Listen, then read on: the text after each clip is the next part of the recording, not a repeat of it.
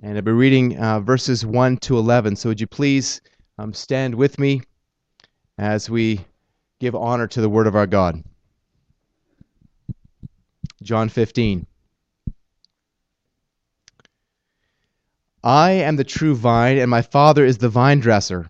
Every branch of mine that does not bear fruit, he takes away. And every branch that does bear fruit, he prunes, that it may bear more fruit. Already you are clean because of the word that I have spoken to you. Abide in me, and I in you. As the branch cannot bear fruit by itself unless it abides in the vine, neither can you unless you abide in me. I am the vine, you are the branches. Whoever abides in me, and I in him, he it is that bears much fruit, for apart from me you can do nothing. If anyone does not abide in me, he is thrown away like a branch and withers. And the branches are gathered and thrown into the fire and burned. If you abide in me, and my words abide in you, ask whatever you wish, and it will be done for you. By this is my Father glorified, that you bear much fruit, and so prove to be my disciples. As the Father has loved me, so have I loved you. Abide in my love. If you keep my commandments, you abide in my love, just as I have kept my Father's commandments and abide in his love. These things have I spoken to you that my joy may be full. Sorry, that your that my joy may be in you and that your joy may be full. This is the word of the Lord. Please be seated.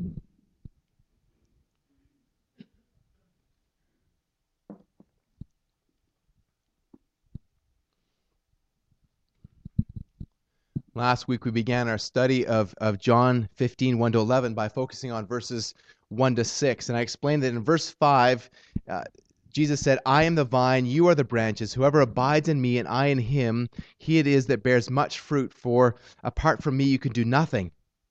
And I explained that, that that passage, the truth of that passage, has had a big impact on me. And it wasn't until I saw it, it wasn't until I saw that truth that I couldn't do anything at all without Jesus that I began to see his sovereignty and my utter dependence on him for everything.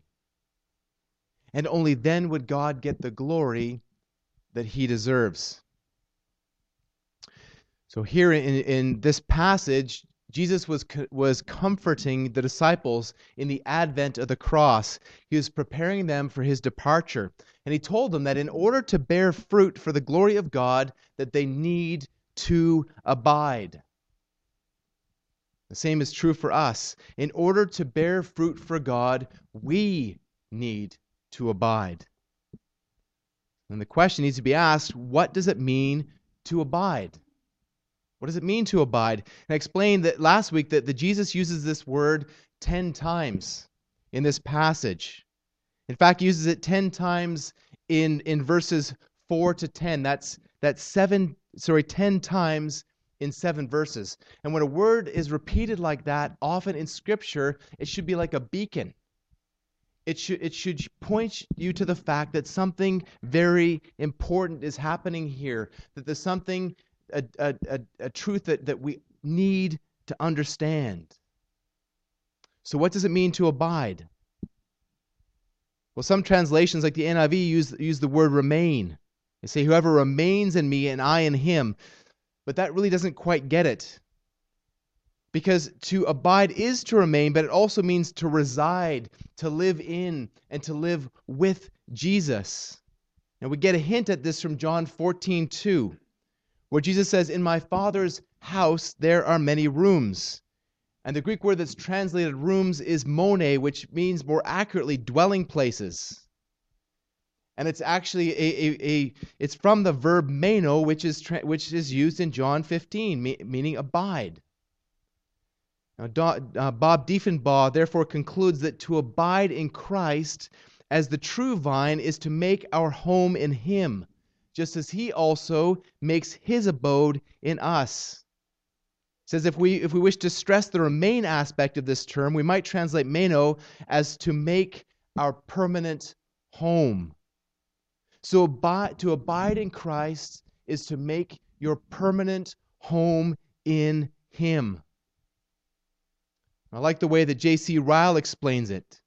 He says, Abide in me, cling to me, stick fast to me, live the life of close and intimate communion with me, get nearer and nearer to me, roll every burden on me, cast your whole weight on me, never let go your hold on me for a moment. That's what it means to abide. It has the, the connotation of, of all those things. It's, it's, it's a close, intimate relationship with Jesus and all that that entails. If you're a Christian, you want to abide in Jesus. You want that intimate relationship with Jesus, and you will not be satisfied with anything else. Jesus is the true vine. He's the true vine. He is your true vine. But we all struggle, don't we? We all we all are like infants sometimes being distracted by the, the shiny baubles of the world. And whether it's, it's riches or career or entertainment or travel or sports, all things that are, are morally neutral, any of these things can become barriers that keep us from the intimate, abiding relationship with Jesus. And it's only when we when we keep, we see these things as as a blessing from the Lord in the right perspective to be received with thanksgiving, to be enjoyed for the Lord for the glory of his name that we're able to keep these things from becoming idols in our lives. But even things that the Bible presents as good, things like marriage and family and work and ministry and even right doctrine, can become obstacles to our relationship with Jesus. We can enjoy these things also as gifts from the Lord, but we must consider them primarily as a means to an end. As a means to an end. And the, that end is intimate relationship with Christ and the building of his kingdom. Any time that, that we, we, we view these things in of, the, of themselves, they're, they're idols. They're idols. We need to go back to God and to understand what these things are to be used for. So, what is your vine? Is it something besides Jesus? Is it one of the things that I've already listed? Is it something else? John Calvin said that the heart is an idol factory. He says we're, we're constantly churning things out that take the place of God in our lives. And this characterizes the life of the unbeliever. Everything in their life takes the place of God. But even Christians too easily get let things get in the way of their relationship with Christ. Please turn with me in your Bible for a moment to Jeremiah chapter 2.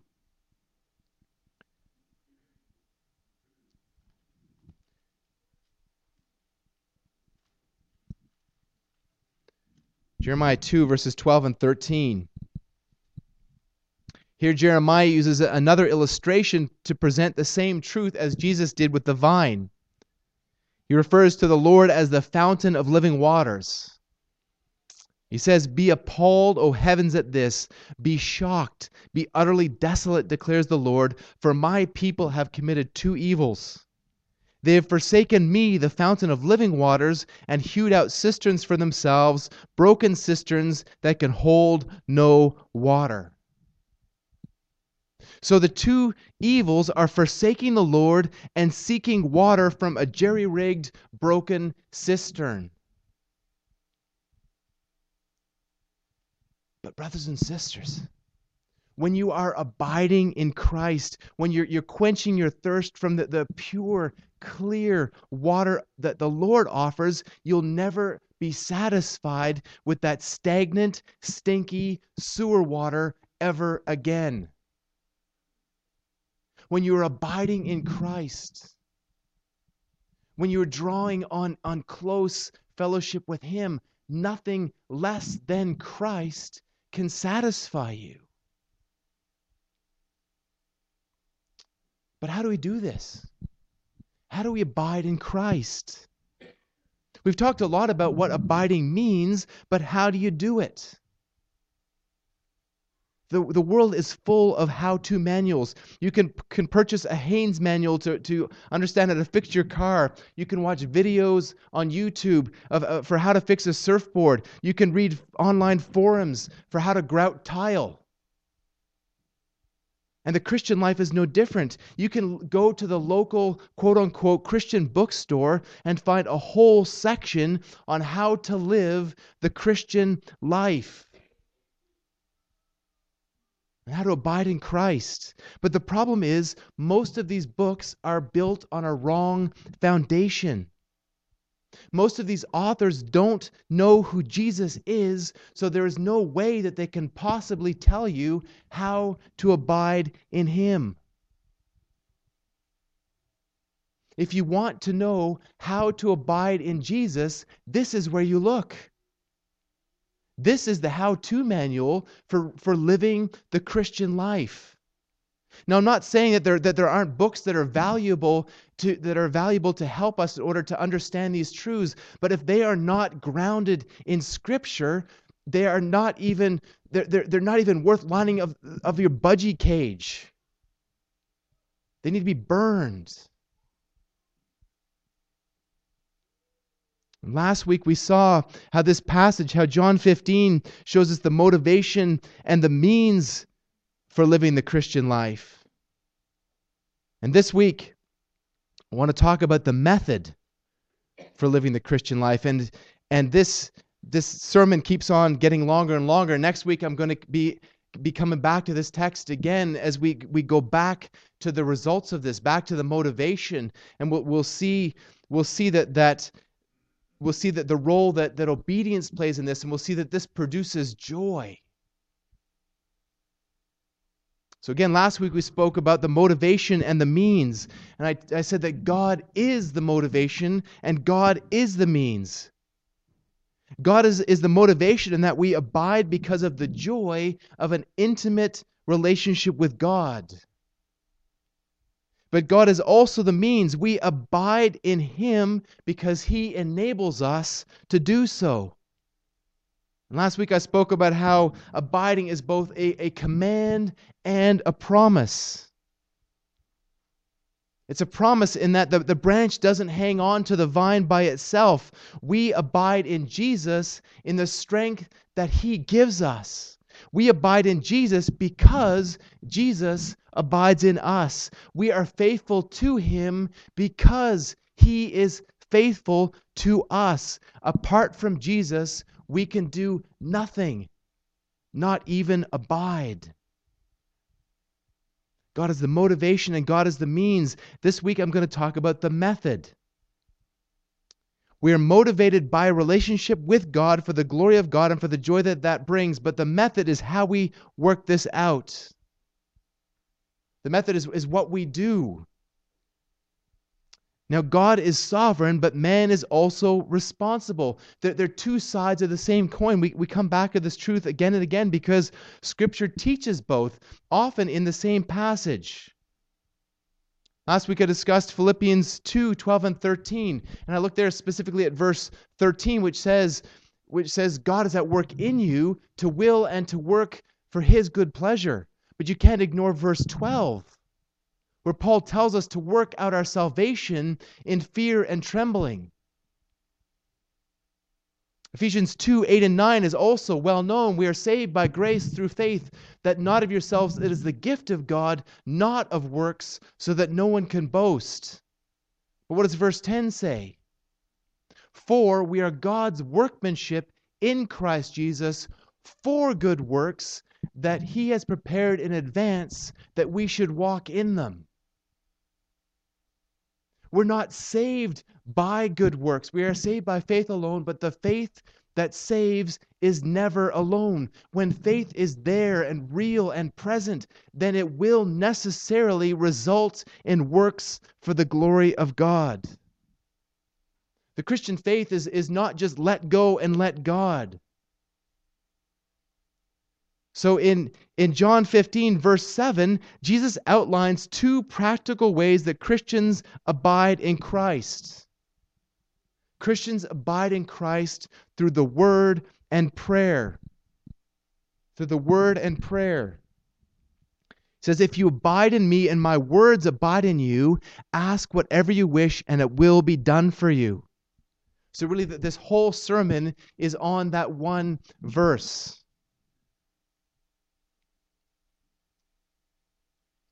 We abide through the word and prayer. And these are they're interconnected, but it generally starts with the word, which then leads into prayer, and they both produce obedience and joy as fruit. Now, Bible study and prayer are, are sometimes referred to as means of grace. As means of grace. John Frame describes, defines the means of grace as certain channels by which God gives spiritual power to his church. They're like the platters on which God's blessing is served to us. The platters on which God's blessing is served to us. Don Whitney refers to these as spiritual disciplines, and I, I, recommend his excellent book, Spiritual Disciplines for the Christian Life. He lists other means of grace, and that as well. Others include other means of grace or spiritual disciplines include fellowship and fasting, and the, the corporate ones of, of receiving the Lord's Supper and baptism and when we are cultivating that, that close, abiding relationship with Jesus, we will bear fruit, the fruit of obedience. And the joy of Jesus will be in us. But before I proceed, I, I need to be very careful here. I have three strong warnings. First of all, I am not advocating legalism trying to do things in order to earn favor with God. We study God's word, we pray, and we do what pleases God because we have favor with God. We love Him and we're thankful to Him, so we want to live lives that are honoring to Him. And we want to grow in our relationship with Him. The basis of our relationship with, with Jesus is what He did for us not what we do for him. While we were yet sinners, Christ died for us. Romans 5 8. Second, we must not do these things in order to earn favor with others. Fear of man is a very powerful motivation in people's lives. People want to look spiritual, so they're quick to tell others about the great things that they are doing for God. But if that's your heart, if that's what you're doing, you're not doing anything for God, it's for you. In Matthew 5:16, Jesus said to let your light shine before others so that they may, may see your good works and give glory to your Father who is in heaven. They would see your good works so they would give glory to God, not so that they would give glory to you. Third, we must not do these things in order to earn favor with ourselves. Pride is one of the strongest of sinful motivations. We too easily do things in order to feel better about ourselves. That's no different from, from the penance that Roman Catholics do. We feel good about ourselves because we spend X amount of time in prayer or in Bible study.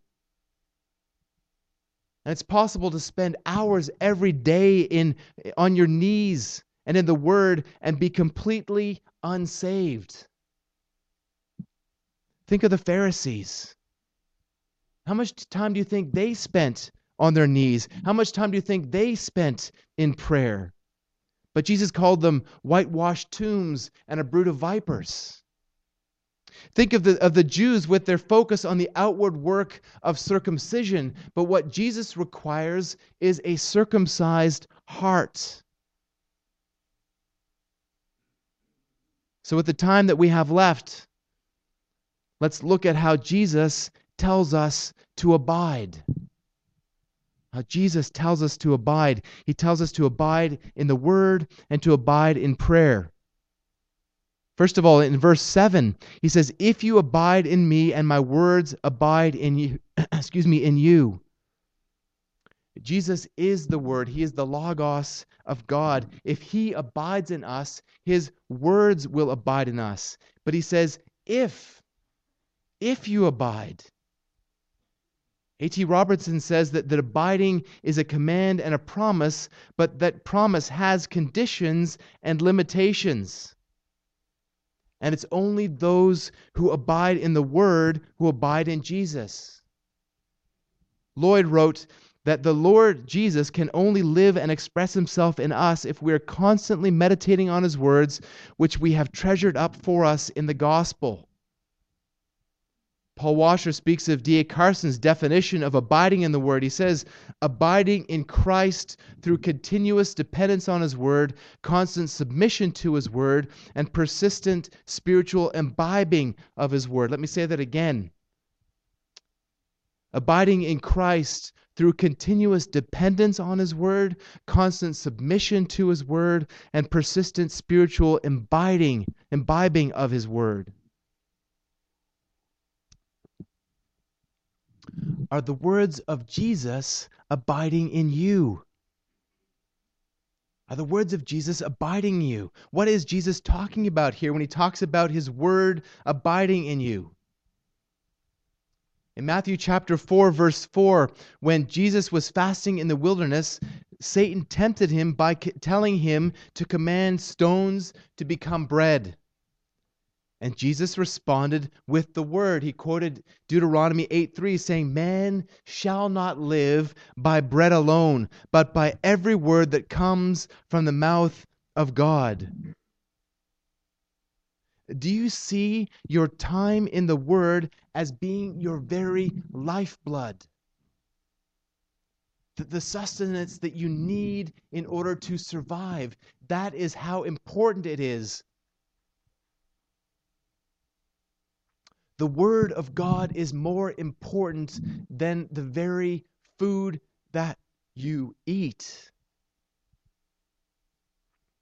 Husbands and fathers, Paul said in 1 Timothy 5 8 that if anyone does not provide for his relatives, and especially for members of his household, he is denied the faith and is worse than an unbeliever. If this is true for the food on their plates, how much more essential is it that you provide food for your family's hearts?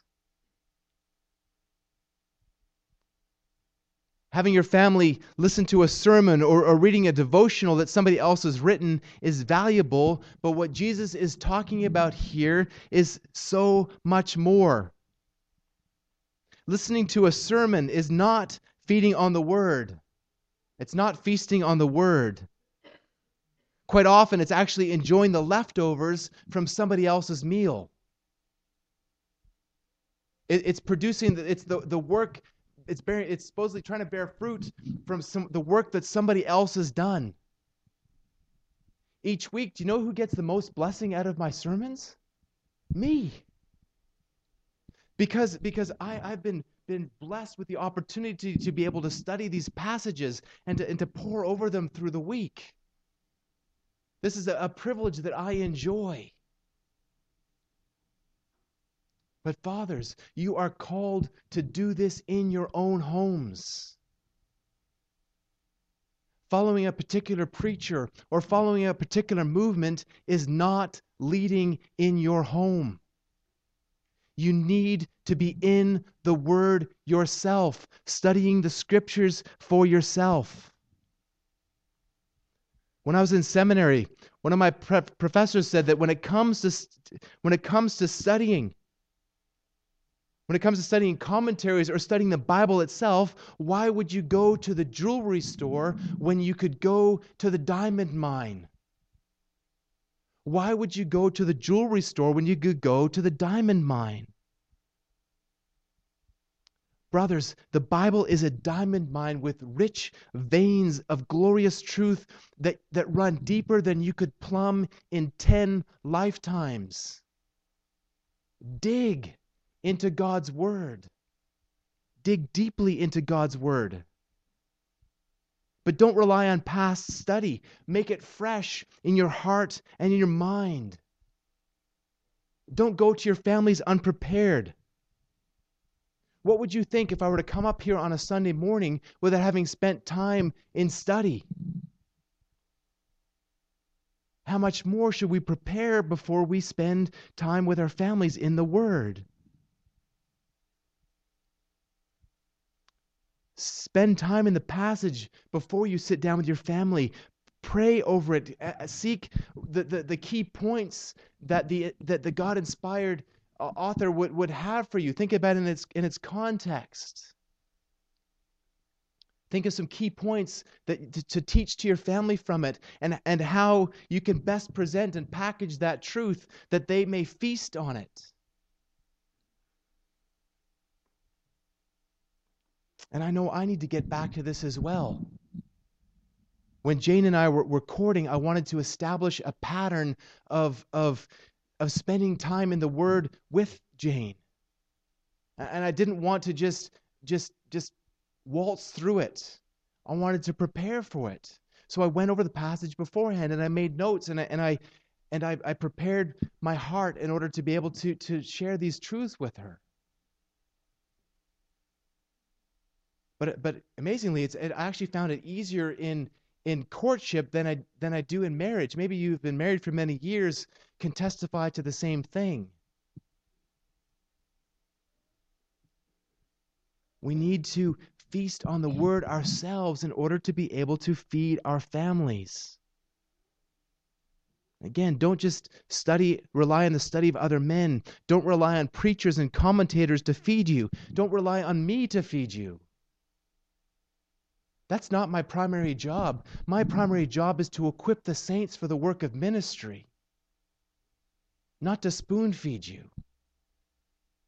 That's why we're, we're doing this, this study on hermeneutics because we want to equip men to be able to be powerful in the Word of God, to be able to rightly divide the Word of truth, to be able to lead in their own families, to be able to lead in their communities. But in families, wives and children should not rely entirely on husbands and fathers either. You need to cultivate your own relationship with the Lord. Single men, if you are not feasting on God's word now, what makes you think that you will do it in marriage? Single women, if you are not feasting on God's word now, how will you recognize a godly man and how you will you be the kind of woman that would attract a godly man? Married women, how will you be able to model the kind of godliness that you want to see in your children unless you too are feasting on the Word? But again, all of these things are a means to an end. They're a means to an end. The goal in all of this is a closer relationship with Jesus for yourself and for your loved ones. How can you expect to know Jesus unless you know his word? The word reveals his character. And many times when I have been talking with somebody about a particular doctrinal truth, they would say, My God would never do that.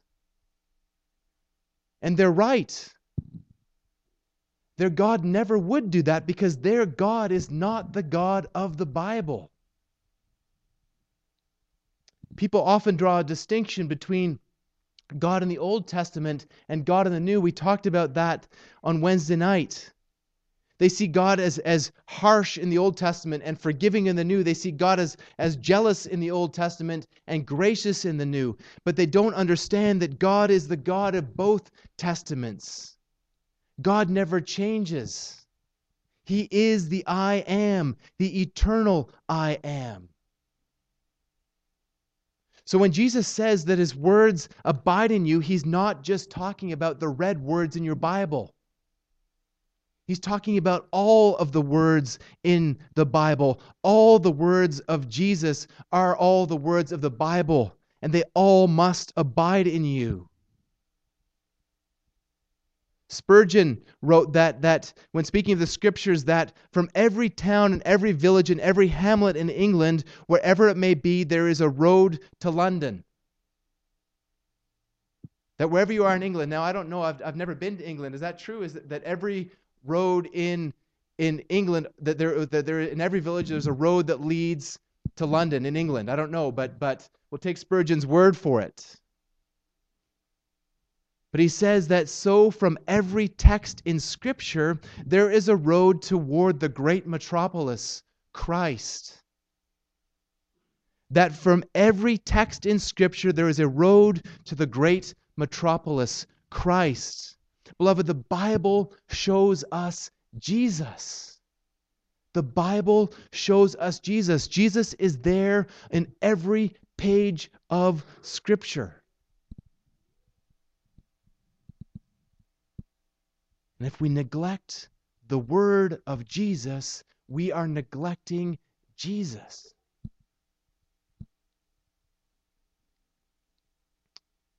On Friday evening at the Blacks, we spent some time on 2 Corinthians chapter 10, verses 1 to 6.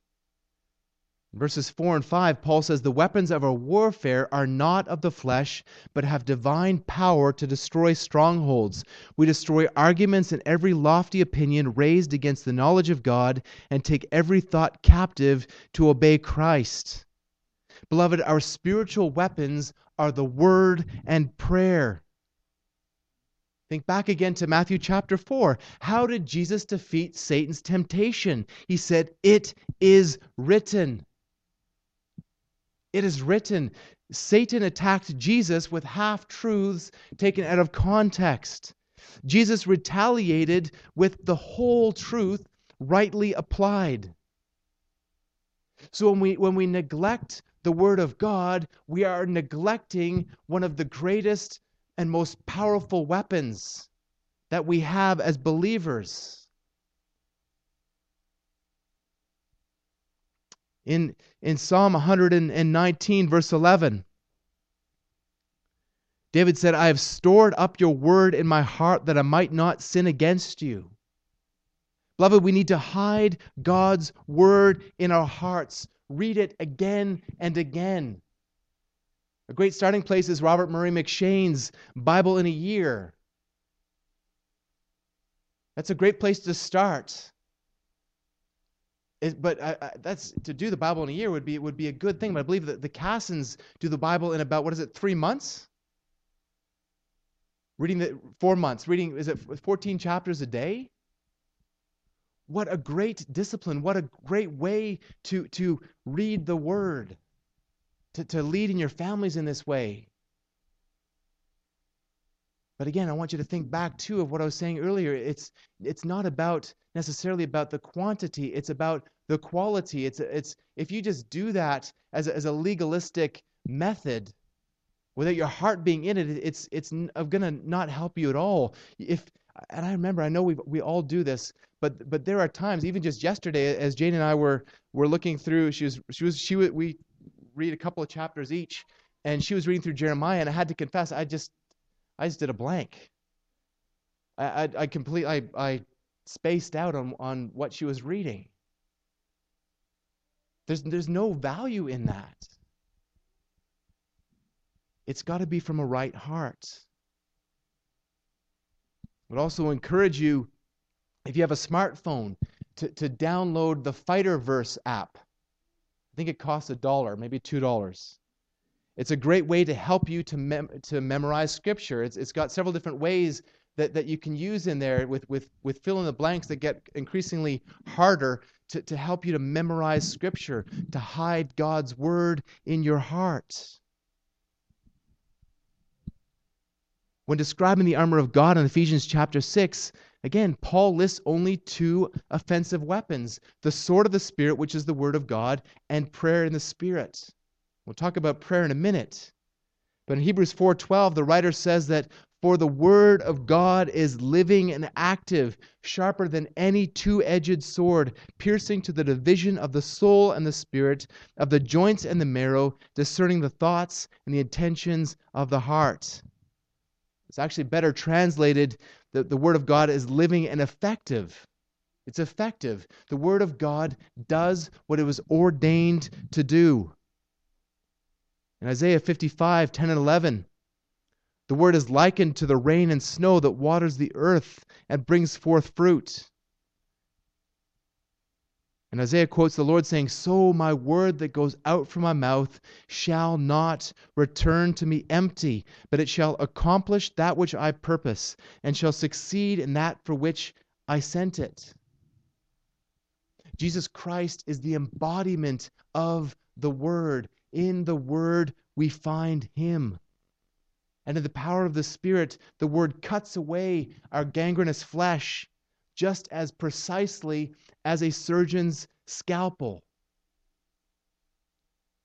And to return to the vine analogy, the word prunes you so that you will bear more fruit for the glory of God. The words of Jesus reside in our hearts and bring transformation by the Holy Spirit. So now let's look at prayer. Jesus tells us in verse 7 to abide in prayer. He continues Ask whatever you wish, and it will be done for you. Ask whatever you wish, and it will be done for you.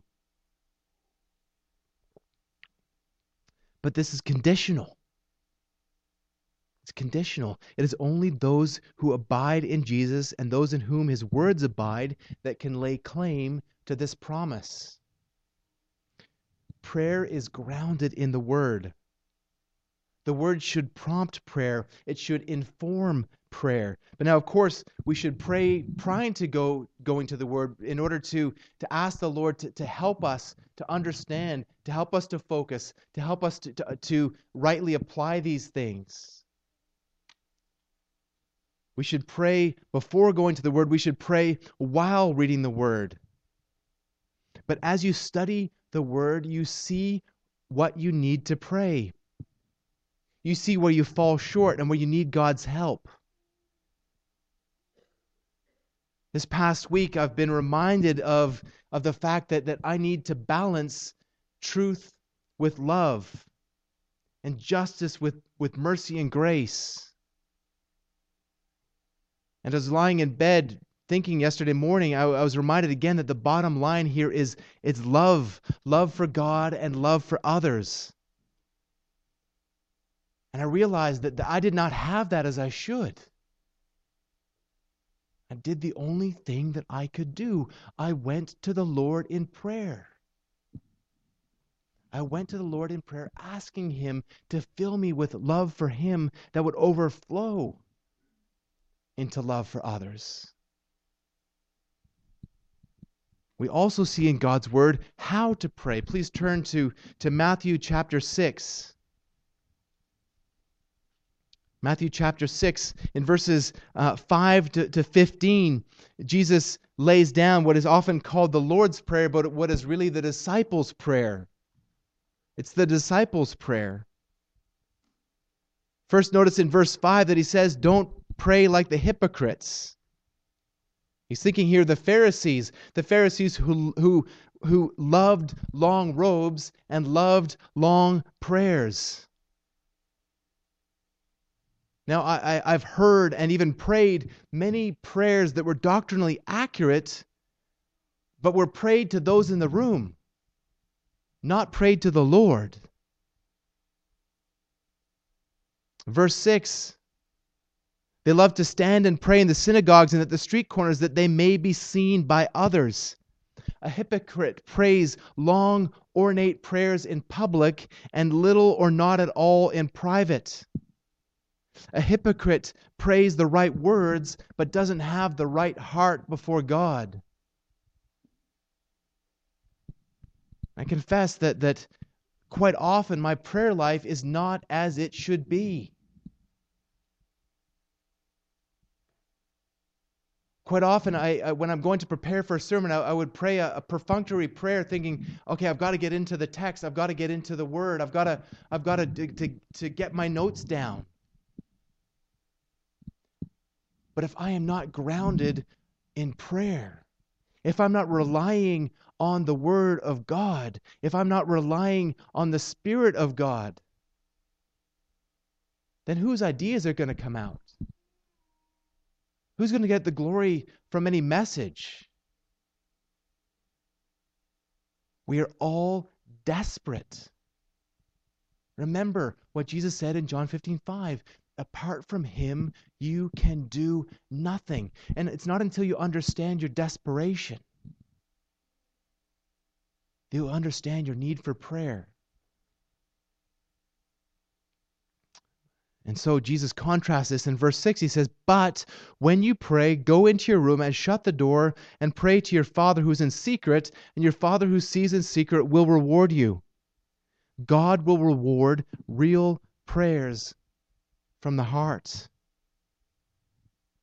And the present reward is, is answers to those prayers. And the future reward is a crown in glory. But the greatest reward, both, both present and future, is relationship with God Himself. Have you ever experienced sweet communion with the Lord? I mean, those, those, really sweet times of prayer where, where it, the time just goes on. And, you, you don't even realize how much time has elapsed because you are communing with your God. And we don't base a relationship with God on our feelings, but a real relationship with God will affect our feelings. And the more that you experience this, the more that you want to experience this.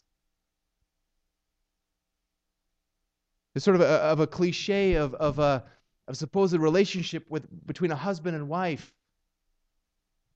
Where at the breakfast table, the, the husband has his head buried in a newspaper and will grunt one word responses to his wife.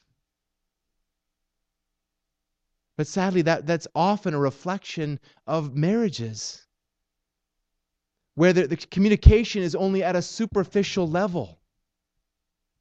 And it, it's only a matter of, of how's the weather what, what did the kids do today. It's more like a business relationship than a marriage. Now, how often does that happen in your marriage? How often does that happen in your prayer life? That you see prayer as, as just a duty Prayer is just something that, that you have to do before you can get on with what you want to do with your day. But, beloved, the more time you spend with someone, the more you will become like them. Bad company corrupts good morals. But good company has a profound influence too. So, how much of an influence can times of real devoted prayer have in your life to sanctifying you and to transform you into the image of Jesus? Verse 7, Jesus says, When you pray, don't heap up empty phrases like the Gentiles do, for they think that they will be heard by their many words. Not just empty phrases. This is another area where I've, I've been convicted, where, where when I when I get up in the morning and I and I go down on my knees and pray, that that it's it, it's just there's a rote list of things that I pray for, I pray for, and my heart is not really in this. These rote prayers are an abomination to the Lord.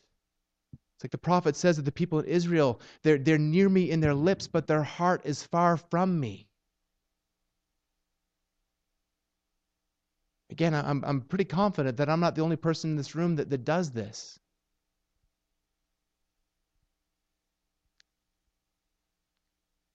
Jesus goes on in verse 8 Do not be like them, for your Father knows what you need before you ask Him. We, we, we pray resting in God's providential care. In Psalm 37 4, the psalmist writes, Delight yourself in the Lord, and he will give you the desires of your heart. This is true, I believe, on many levels, but when you delight yourself in the Lord, he will give you your desires. When you delight yourself in, in the Lord and your, your, your prayer life is informed by Scripture, your, your, you will pray God's mind. You will want the things that God wants. You're not going to be praying selfishly. But I believe even more when you delight yourself in the Lord, He will give you the desires of your heart because when you're delighting yourself in Him, He is He is the desire of your heart. So when you pray in this way, He is going to give you Himself. Himself, the greatest treasure that He can give you. So when we pray in, this way, it's not just like a shopping list of needs, it's, it's a real heartfelt prayer. Just quickly, there, there are seven parts of this prayer. It's an appeal to God's love. And it's, a, it's an appeal to God's love. It's, it's praising God's name. We're seeking His kingdom. We're seeking His will. We're seeking His provision. We're seeking His forgiveness. And we're seeking His leading. And this loosely follows the ACTS acronym adoration, confession, thanksgiving, and supplication. With adoration, we, we praise God for who He is, for His loving kindness, His holiness, His grace, His mercy, His wisdom, His justice. This helps put our hearts in the right frame of mind. But then with confession, we call to mind sins that, that we have not yet taken to the Lord, asking for His forgiveness. In 1 Peter 3, verse 7, Peter says that, that if husbands do not live with their wives in an understanding way, since they're heirs with you of the grace of life, that your prayer, if you don't do that, your prayers will be hindered. If you're not living with your wives in an understanding way, God is not listening. But I believe the same is true if, if we have any willful disobedience in our hearts any willful disobedience, God will not hear our prayers. So we need to deal with these things before the Lord as a priority. If your ultimate goal is relationship with Jesus, then you will deal with these things. When you want a relationship with somebody, you, you, you are not, you will not let things get in the way you want a relationship with Jesus, you will not let your sin get in the way. With thanksgiving, we, we thank God for his forgiveness and for the provision for all of our needs. Then finally, with supplication, we ask God to supply for our needs and for the needs of others. But these are all grounded in thy will be done. Trusting that God knows best.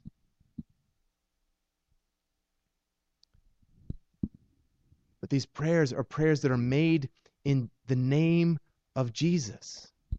Remember from, from John 14, verses 13 and 14, where Jesus said, Whatever you ask in my name, this I will do, that the Father may be glorified in the Son. If you ask me anything in my name, I will do it. So when we ask in Jesus' name, we're asking in the authority of Jesus. We're asking in the, in the forgiveness of Jesus. We're asking in the, in the will of Jesus. We often hear people just, just praying the words in Jesus' name, Amen, but, but they, we get used to saying that so it doesn't even mean anything anymore. But praying in Jesus' name means so much. It means we're praying, trusting Him. We're praying, abiding in Him, praying, knowing that, that we need Him for everything. So to pray in the name of Jesus means to pray with your will submitted to God's. It means seeking first his kingdom and his righteousness. It means seeking Jesus. So are you seeking Jesus?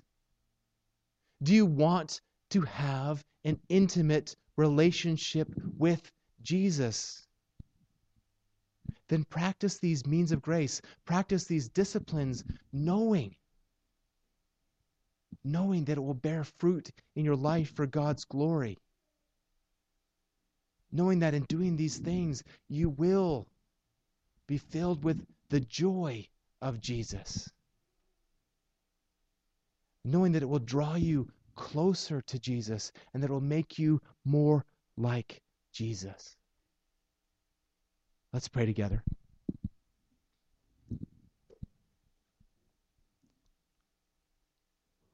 Our Lord and our God, we thank you that you have given us these means of grace. You have given us your word. You have given us the privilege of prayer where we can boldly approach the throne room of the Most High God.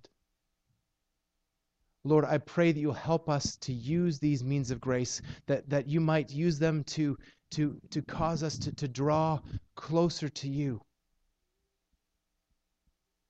That you will fill our cups to overflowing with intimate relationship with Jesus for the glory of your name. For we ask it in Jesus' name. Amen.